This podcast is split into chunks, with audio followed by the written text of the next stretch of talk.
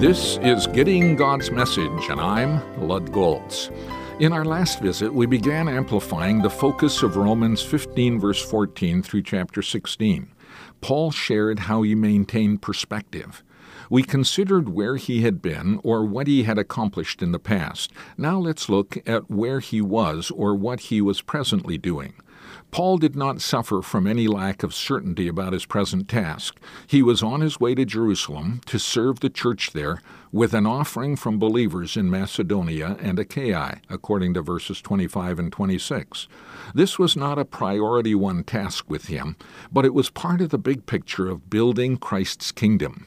He was committed to finishing this task and making sure the poor among the saints in Jerusalem got what had been raised, according to verse 28. You can't live on your past accomplishments. When the going gets tough and confusion sets in, it's okay to reflect on past accomplishments, but don't spend too much time doing that.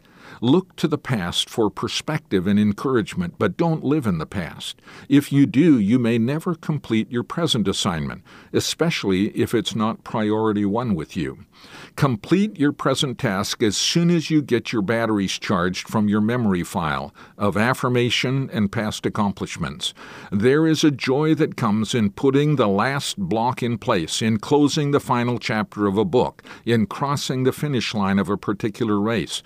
Don't rob yourself of that joy by stopping short of finishing the task at hand.